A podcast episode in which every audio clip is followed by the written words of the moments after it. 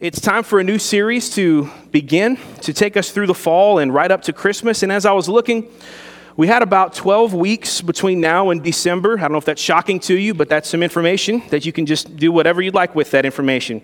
I thought to myself, looking at that, is there any book of the Bible that's kind of got a, not a short book, not a long book, a moderate length book?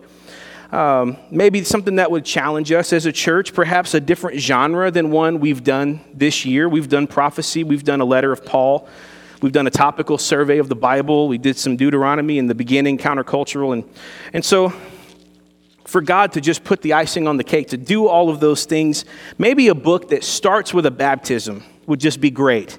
If we could find something like that.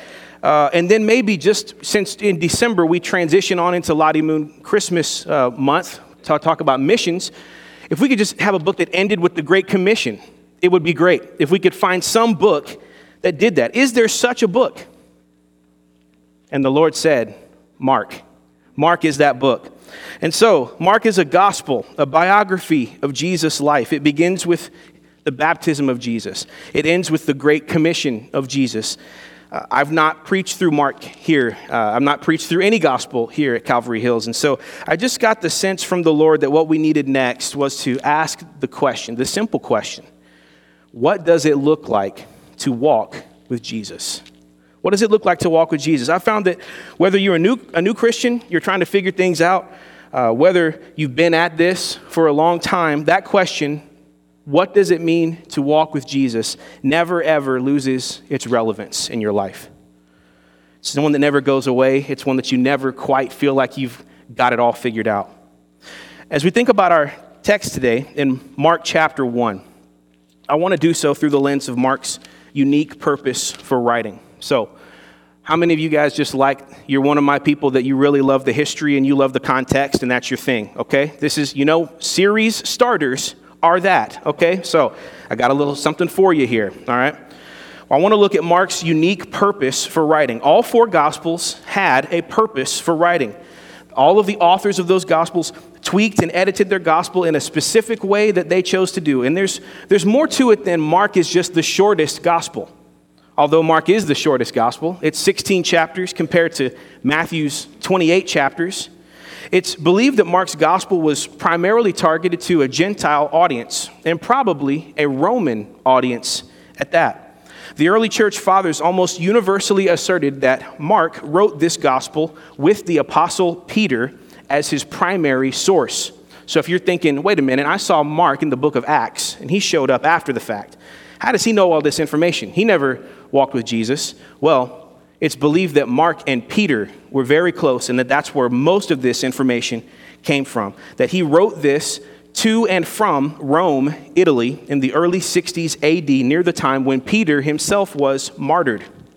Throughout church history, it has been taught mostly that Matthew was probably the first gospel written. That's even why they put it first in the order. And because so much of the content of Mark is contained inside of Matthew's gospel. Have you ever read the first those three first three gospels, Matthew, Mark, and Luke, and thought, there's a lot of the same stories in here? You ever thought of that before? There's a reason why. They call those the synoptic gospels, in case you like a, a seminary word. There's a word for you, the synoptic gospels. Uh, they're very similar in content, and, and John is the, uh, the oddball. He's the guy out by his, doing his own thing. Mark has traditionally been cast aside throughout Christian history because it just seems like an abridged version of Matthew. So people were like, well, why would we just read the abridged Matthew unless we're pressed for time? However, in the modern era, biblical scholarship has changed its perspective to what is now called Markan priority. Markan priority. Angelo, where's that seminary word for you? You, you hear? There it is. He, we talked about that this week. He heard it in his class believing that Mark was actually the first gospel of the four written, and that Matthew and Luke possibly used Mark as a source to compile their gospel and build upon it with additional stories that they had. This idea that Mark was written first revived interest in this book in uh, what had mostly been ignored, the most ignored of the four gospels. And so I, an intellectual, have always jokingly called Mark a man's gospel When people talk to me about the book of Mark, I've always just said, you know, Mark, that's a man's gospel. Now, let me tell you what I mean, not in a sexist way, all right? I say that because Mark is very to the point in, the, in its writing style, as men tend to be. It contains more of what Jesus does than what he taught. So there are 18 miracles to only four parables in Mark. That's a different ratio than to Matthew and Luke.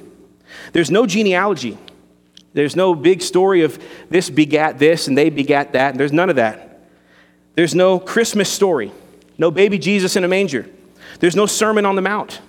The language used is more raw and unfiltered. It sounds like everyday common Jewish speech, as opposed to Luke, who's very smooth and slick. The doctor man had a great style about him. Mark loves the word immediately for a fun exercise, every time you see the word immediately in the Gospel of Mark, maybe you want to just make a note of that or circle it. But it's in there a lot. It's like you're in an action movie. You don't have a chance to catch your breath. As soon as this happens, immediately Jesus went here. And then immediately Jesus went to the mountain. And then immediately the crowds came. That's Mark wants you to feel like it's hurried and rushed and that there is a lot of action in the life of Jesus. And while some 80% of Mark's content can be found in Luke and some 90% of Mark can be found inside of Matthew, that 10% that is unique to Mark is really unique. He portrays Jesus' disciples as confused and not understanding at all what Jesus is up to, unlike any of the other four gospels. He highlights Jesus' emotions in depth. He includes sentences that just seem raw and strange. Things like when Jesus' family is concerned about Jesus, they're worried about his mental health. But perhaps the dominant theme in the Gospel of Mark is the kingdom of God. In Mark's mind, and likely Peter's mind as the source, the kingdom of God came to earth when Jesus came to earth. And you'll see presented early on page one of Mark, of this gospel, Jesus is established as the king in full power with a clear mission from God. And as Mark unfolds, the disciples will routinely struggle with this fact that their king who they were very excited to get behind, would also be a suffering Messiah. They're going to struggle the whole gospel with this fact that we have this king who is victorious and we believe in, yet he sure does suffer a lot. That's going to be hard for them, and it's hard for us as we read the Gospels as well. So today's message is entitled The King's Coronation. As we see, this is the formal beginning. I love Mark, it just jumps into it. Boom, you're in the water. All right? Love Mark, so that's why we're doing it. Uh, pray with me before we look at God's Word. Heavenly Father, I ask you to bless this time, Lord, that we would be able to enjoy your Word today, that we would see what you're doing, what you're up to, what you have for us in it, Lord. And I pray that Father, the, the word of the gospel would fall on previously deaf ears today. Lord, that you would, through a movement of your spirit, that you would open our hearts and our minds to receive Jesus alone as the risen King, our Savior, our Lord. I pray that in Jesus' name. Amen. So, the word coronation was one that I carefully chose for today's title because it means exactly what I want to communicate. The word coronation means the crowning of a sovereign. I believe that in Mark 1, as Jesus is baptized and the Holy Spirit descends upon him, this is the coronation moment when the time is right for Jesus to fully embrace what was prepared for him by the Father, to embrace who he had been all along, and to begin his earthly ministry, which would start here and conclude in his death and resurrection. So turn in your Bibles, if you haven't, to Mark chapter 1, verse 1. It's the second book in the New Testament.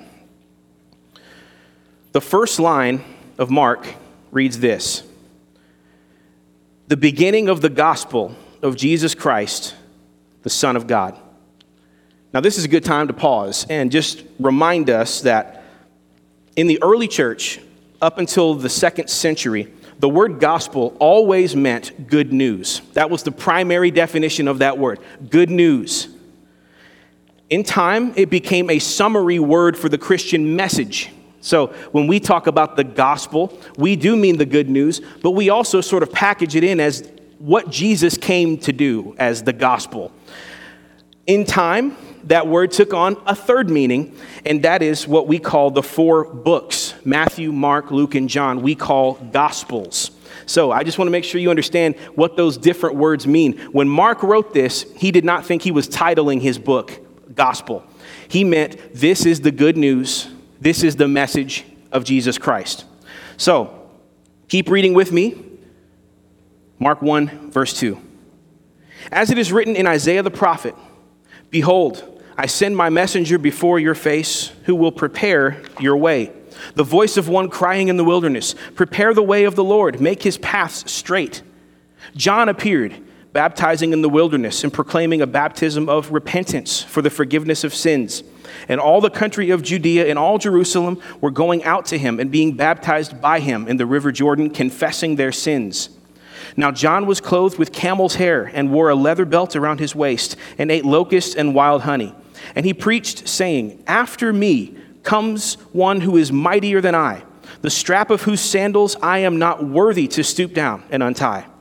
I have baptized you with water, but he will baptize you with the Holy Spirit. For the outline today, I want to show you four things that Mark intends to communicate about Jesus. First, the king has arrived. The king has arrived. Now, if you remember, Mark's not doing what Matthew does. He's not starting with the genealogy. He's not tracing the Jewish lineage of Jesus back to David to impress you with his Jewish credentials. He's not going to great lengths to place Jesus in Bethlehem and put him in the, the manger stall. He's not really concerned with the fact that Herod sent the, uh, to kill the children, which forced them to go to Egypt, which fulfilled all these prophecies to get them in all these three places. Why? Why is Mark not concerned about that? I mean, it's cool, right? It's because if you're writing to Gentiles in Rome, they aren't particularly moved by these things. It's not their history. Now, eventually it would become their history, but when this was first written, it was not. It's not that it's unimportant, it's that Mark isn't going to use the Old Testament as the backbone of his proofs to the Romans. It's just not the boom that would grip the audience as it would you when you get excited about it. In fact, in this entire beginning story of Jesus, Mark only uses one quotation from the Old Testament. And it's not even about Jesus. It's not a fulfilled prophecy about Jesus. Right out of the gate, Mark is talking about who? John, John the Baptist. Now, we know from Matthew and Luke that John has an entire backstory, parallels to Jesus. Uh, he was actually a cousin of Jesus, and his parents knew Mary and Joseph, and they were connected, and they got an angel visiting them, told them to name him John. There were some parallels in that story. Mark says none of that, doesn't tell you about that. Mark quotes from Isaiah 40 about a messenger who would prepare the way of the Lord because he's primarily concerned about the role John is playing related to Jesus. And the name of that role is that of a herald. H E R A L D, a herald. It was a practice in ancient times that before a king would come and visit a territory, a herald would go before him with a message. He would prepare the way. He would prepare the people to receive the king, to alert them of his coming. You may appreciate if there was some big official coming to our service today that I let you know, that I told you how to be prepared, that we might have vacuumed the carpet, you know, and got sort of ready for it. Uh, this was what they were doing in those days. In fact, to a Roman audience, they would not be able to comprehend a king if he did not have a herald to go before him and announce his arrival. So when Mark mentions John the Baptist's role, they immediately knew, oh, this is the herald. So whoever comes after John is the dude. That's what we're listening for. So, okay, we get it. We get what you're doing, Mark, picking up what you're putting down. So there's a herald coming. Whatever the name that comes next is what we're listening for. See, we don't pick that up, they picked that up because that's how the world worked in ancient times. The text gives us some details of John's work, his preparation in verses 4 through 8. Now, if you're not really an in depth Bible reader yet, you might read this description of John and think, oh, they're just out to make him sound like a weirdo. Like the whole, the whole purpose of this is for you to walk away thinking, Jesus is a normal guy, John is a goofball. That's your whole reason for, for including this, Mark. I get it. Like, he's some hippie that lives in the forest and eats mushrooms and drives a Volkswagen. But no, but no, this is intended to call to mind one specific Old Testament prophet who is described exactly like this. Who is it? Say it again. Elijah. This is intended to evoke images of Elijah in your mind. Elijah was the prophet who came out of the wilderness dressed in the furry coat, and he was basically the prophet trendsetter for generations to come, such that it became the standard. He set the standard for the prophets. Wilderness, furry coat, and repentance became prophetic standards because of the influence of Elijah. So Mark is telling you John is a prophet after the order of Elijah. And Elijah, if, if we say Elijah like we normally do, is the great Old Testament prophet, John is the great New Testament prophet. He was preparing Israel to receive the king through a message of repentance. Now, that word, need to know it, it means to turn away from sin. Repentance is to turn away from sin so that they would do that before the king arrived, so that they would be found faithful. I think there's a parable about that. John, in everything he did, was careful to point to the supremacy of Jesus. Now, you look at John, his whole life mission was to push people to Jesus, to show them him. And we would be wise to model our lives after that. John says repeatedly, I'm not the Christ, which might be hard to do when your crowds start picking up like John's did. I am not worthy to untie his sandals. Imagine saying that about somebody. I shouldn't even be touching your feet, man. That's how great you are. Just imagine saying that to somebody. He is greater than I. All I've got's water. He's got Holy Spirit. And later in the ministry of John, when Jesus' crowds got bigger, remember there was a time all of a sudden Jesus' crowds now are getting real big, and Mark's crowds are starting to dwindle because all of them are going over here down the road. What does Mark say? Amen, hallelujah. That's the reason I came. That's the whole reason I exist. Wouldn't it be great? This is a separate sermon.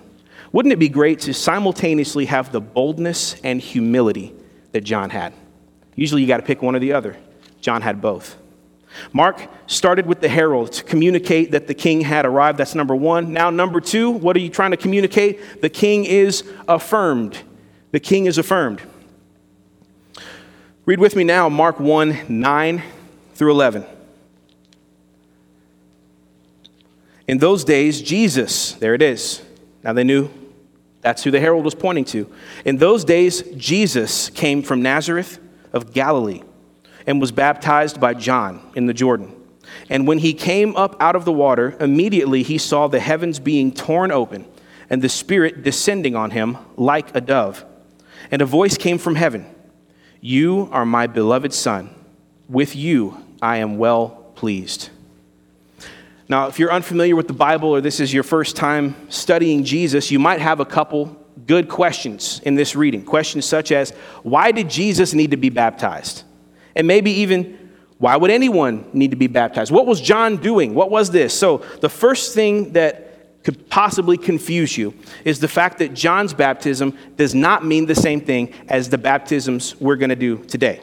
Different baptism, okay? That's important. This was more limited in its scope. John's was a baptism of repentance only, meaning that people did it primarily to indicate to God that they were going to make, to make a conscious effort to embrace God's vision for life and behavior and obedience. I'm going to follow what God says is sin. I'm going to follow that. What he says is not. What he says to love, I'm going to love. What he says to hate, I'm going to hate. That's repentance. That's what that was about. This was a reform movement of John. And for the record, before I forget to say it, John's middle name is not the, and his last name is not Baptist. Okay? Sometimes you got to just say things to make sure everybody knows. Uh, there was no John the Methodist, there was no John the Lutheran out there either. This was a title, John the Baptizer. So the actual title was John the Baptizer. So it was what he did, not some denominational. This is not the first man of the Baptist church or any of that, okay? No. Uh, they were just saying that he was a baptizer. That was what he was known for, it was his thing. John became known for this. Now, Jews were not traditionally baptizers. If you're thinking, you know, I've read the Old Testament. I don't, th- I don't remember ever hearing a story about people getting baptized in the Old Testament. And you'd be right. It's not a common practice, but it did happen. Here's when it happened when someone who was not a Jew desired to become a Jew, they had a ceremony where you would essentially convert, a conversion uh, ceremony that involved going under the water and being baptized. Again, not in the Bible, super rare, but we have historical records that it did occur. So John was picking up something about this. I'm, I'm leaving behind a whole way of life. I'm joining this new way of life. So John was picking up on that and making it his thing.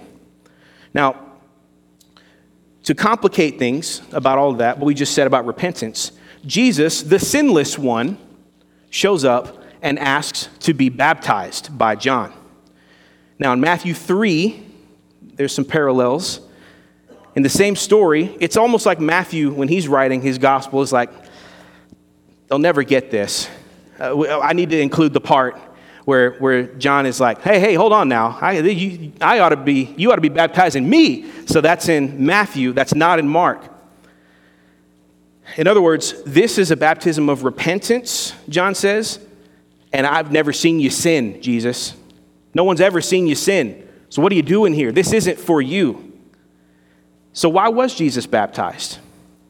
You ever thought about that? Why was Jesus baptized? Well, I'll give you some options. They're all correct, by the way. Here's a list of correct options. If you study the Gospel of John, his emphasis, because John is the one that doesn't really have the, the deep baptism story either, it's Matthew and Luke.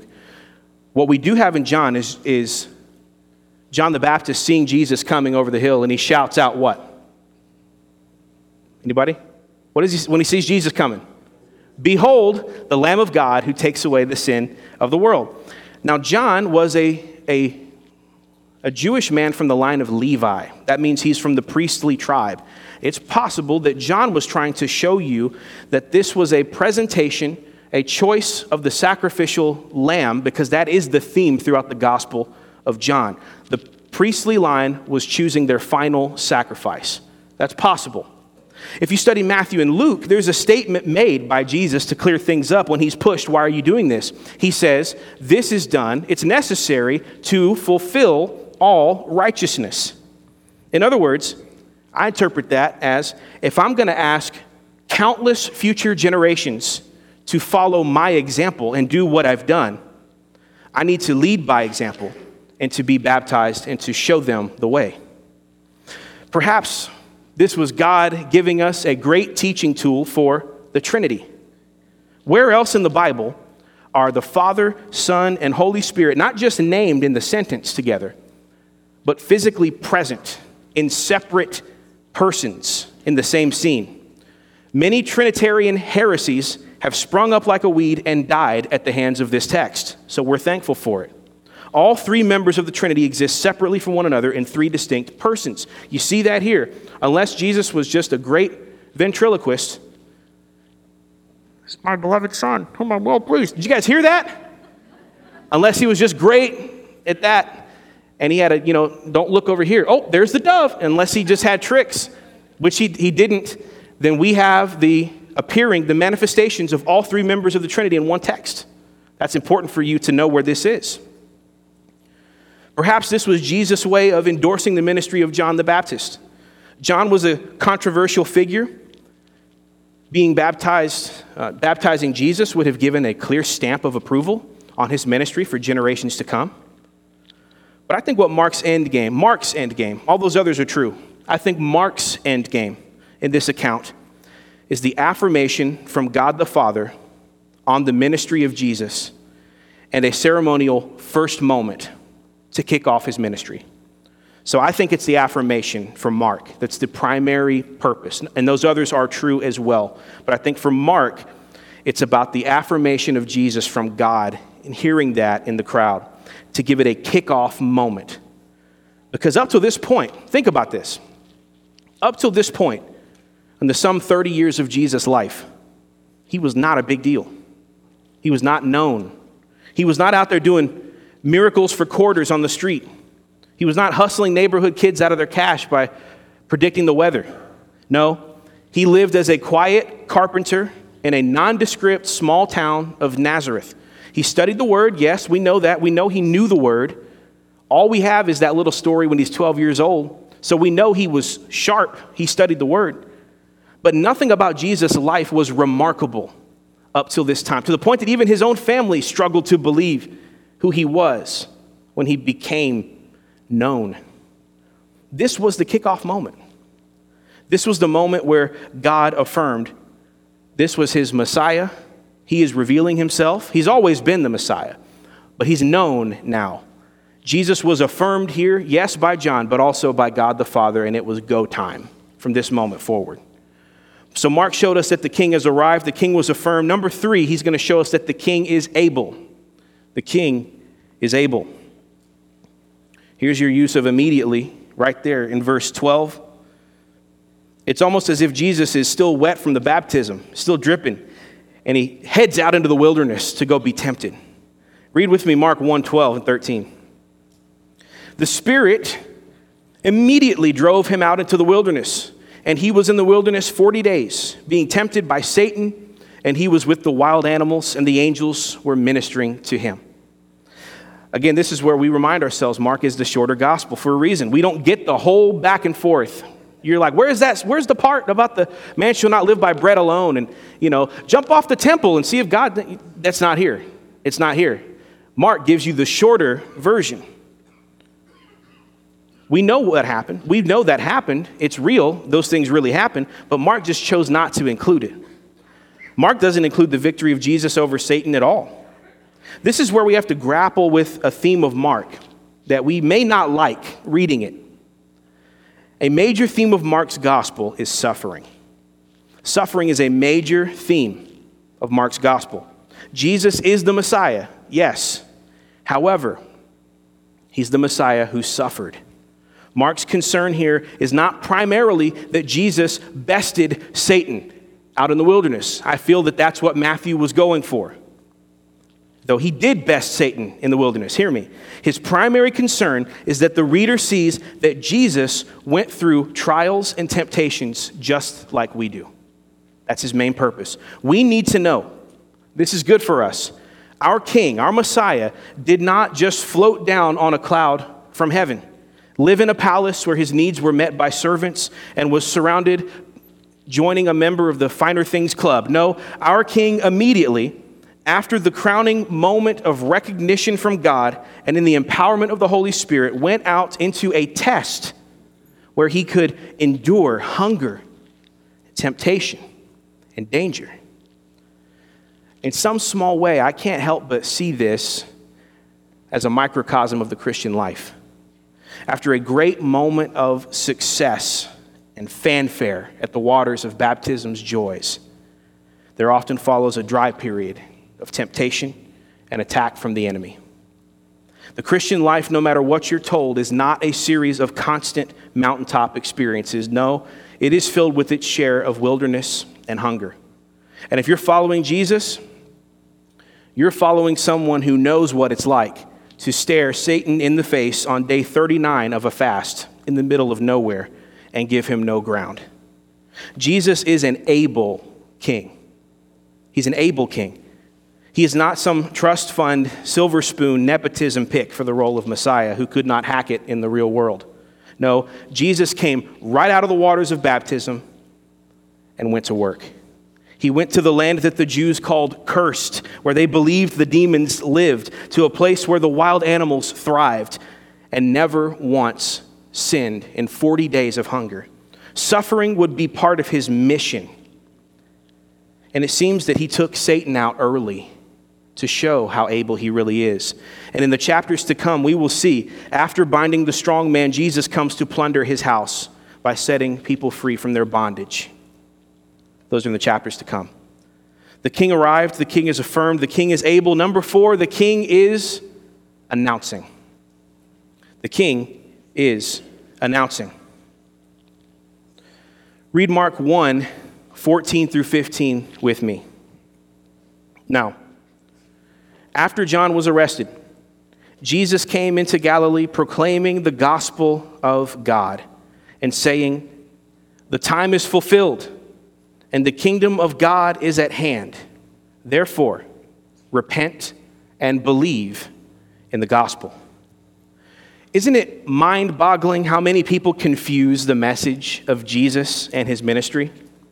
Is it fair to say that out in the world, as you've talked to people, there's some degree of confusion about what Jesus is all about. Have you ever talked to somebody that just seemed like they didn't quite understand what this was all for, what this was all about? How often do you hear that Jesus came to be a good teacher? I, I think Jesus was a good teacher. That's what he came to do. Or how many times have you heard someone say, you know, Jesus, he, he had one message, and I always perk my ears up. Oh, really?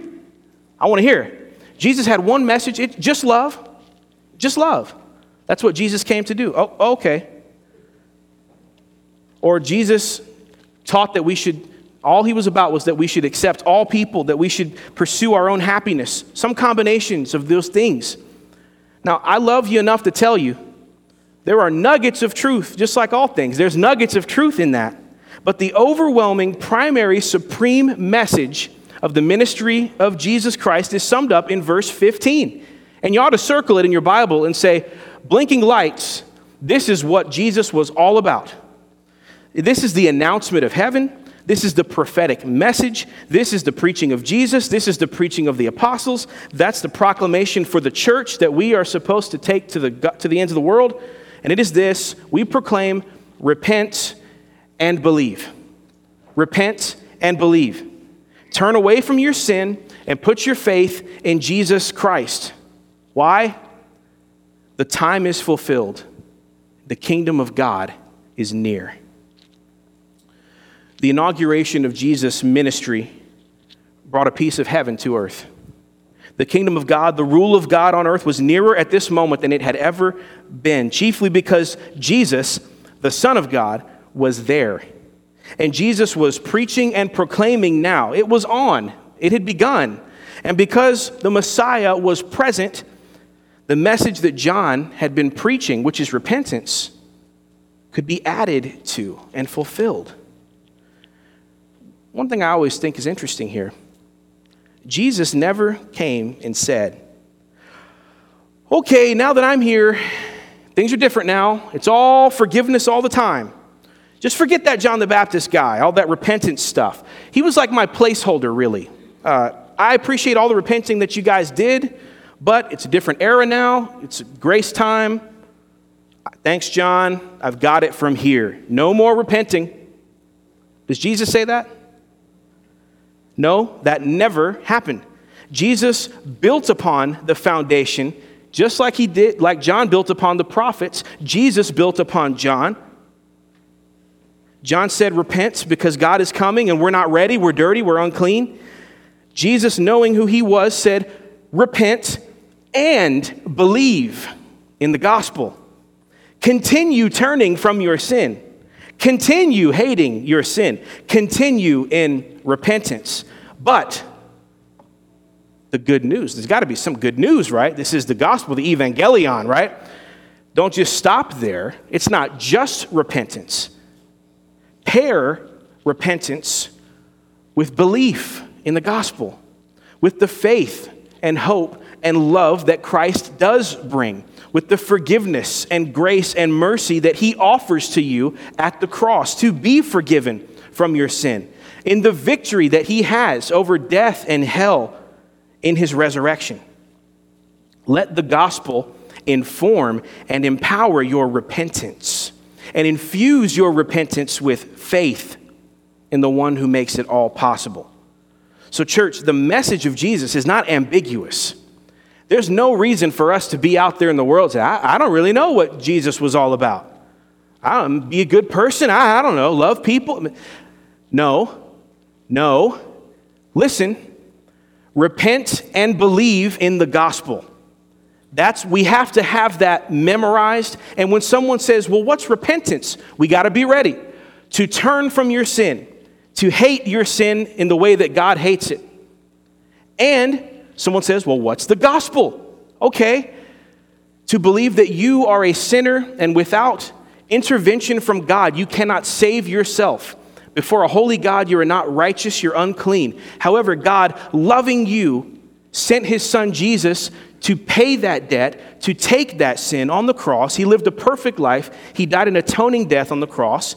And by your faith in him, all of your sin gets transferred to the cross and taken away and you get to rise with Jesus in the resurrection when he comes and have a place in eternal life with him. That's the gospel. So when someone says repent and believe the gospel, be ready, speed dial. I know what repentance is. I know what the gospel is. I got it. Can you do that, church? If you can't do it, go home and practice it. Write it out. I don't want to hear people, you'll be on the news someday and I'll track you down. When they say, well, what is the message of uh, Christianity? If you had to sum up Christianity in one word, sir, what would it be? Uh, just, uh, just uh, you know, love everybody. I don't want to hear you say it. I'll find you. Okay? Say what the Bible says. Okay. I'm so far off, I don't even know where I left. All right. So, Jesus came announcing. He was not a silent do gooder doing works of charity behind the scenes. He did not abide by the quote that I have come to detest preach the gospel and use words if necessary. Makes no sense. No, he used words to preach the gospel because the gospel is a message to be proclaimed. So let's recap what Mark wants you to know about Jesus. He's a king. He tells us that by using the ancient method of sending the herald to prepare the way, and that was John the Baptist. He's affirmed by God. When Jesus was baptized as our perfect example, the heavens opened up and God endorsed Jesus right there as his son, the Messiah. He is able. Jesus is not the king who never leaves the safety of the palace walls, who never sees any real action. No, he endured hunger and temptation and trials from Satan himself and overcame, all without sinning one time. And he is a king with a message to proclaim. He is a preaching, suffering Messiah. Repent and believe the gospel, for the kingdom of God is near. That's his message. And this is going to be the theme of the book. That's it right there. That's the inaugural address at the coronation ceremony. So, how are we to walk with Jesus after hearing this? Well, I think it changes the way we interact with Jesus. We interact with him as our king, with all respect and authority due to him. We interact with him as the Son of God, who is the full representative power of the Almighty Creator, Yahweh God in the flesh. We are to interact with him as one who has suffered real trials and has been through everything you've been through. He's not a detached deity. And we are to repent when he says to repent, and we are to believe when he says to believe.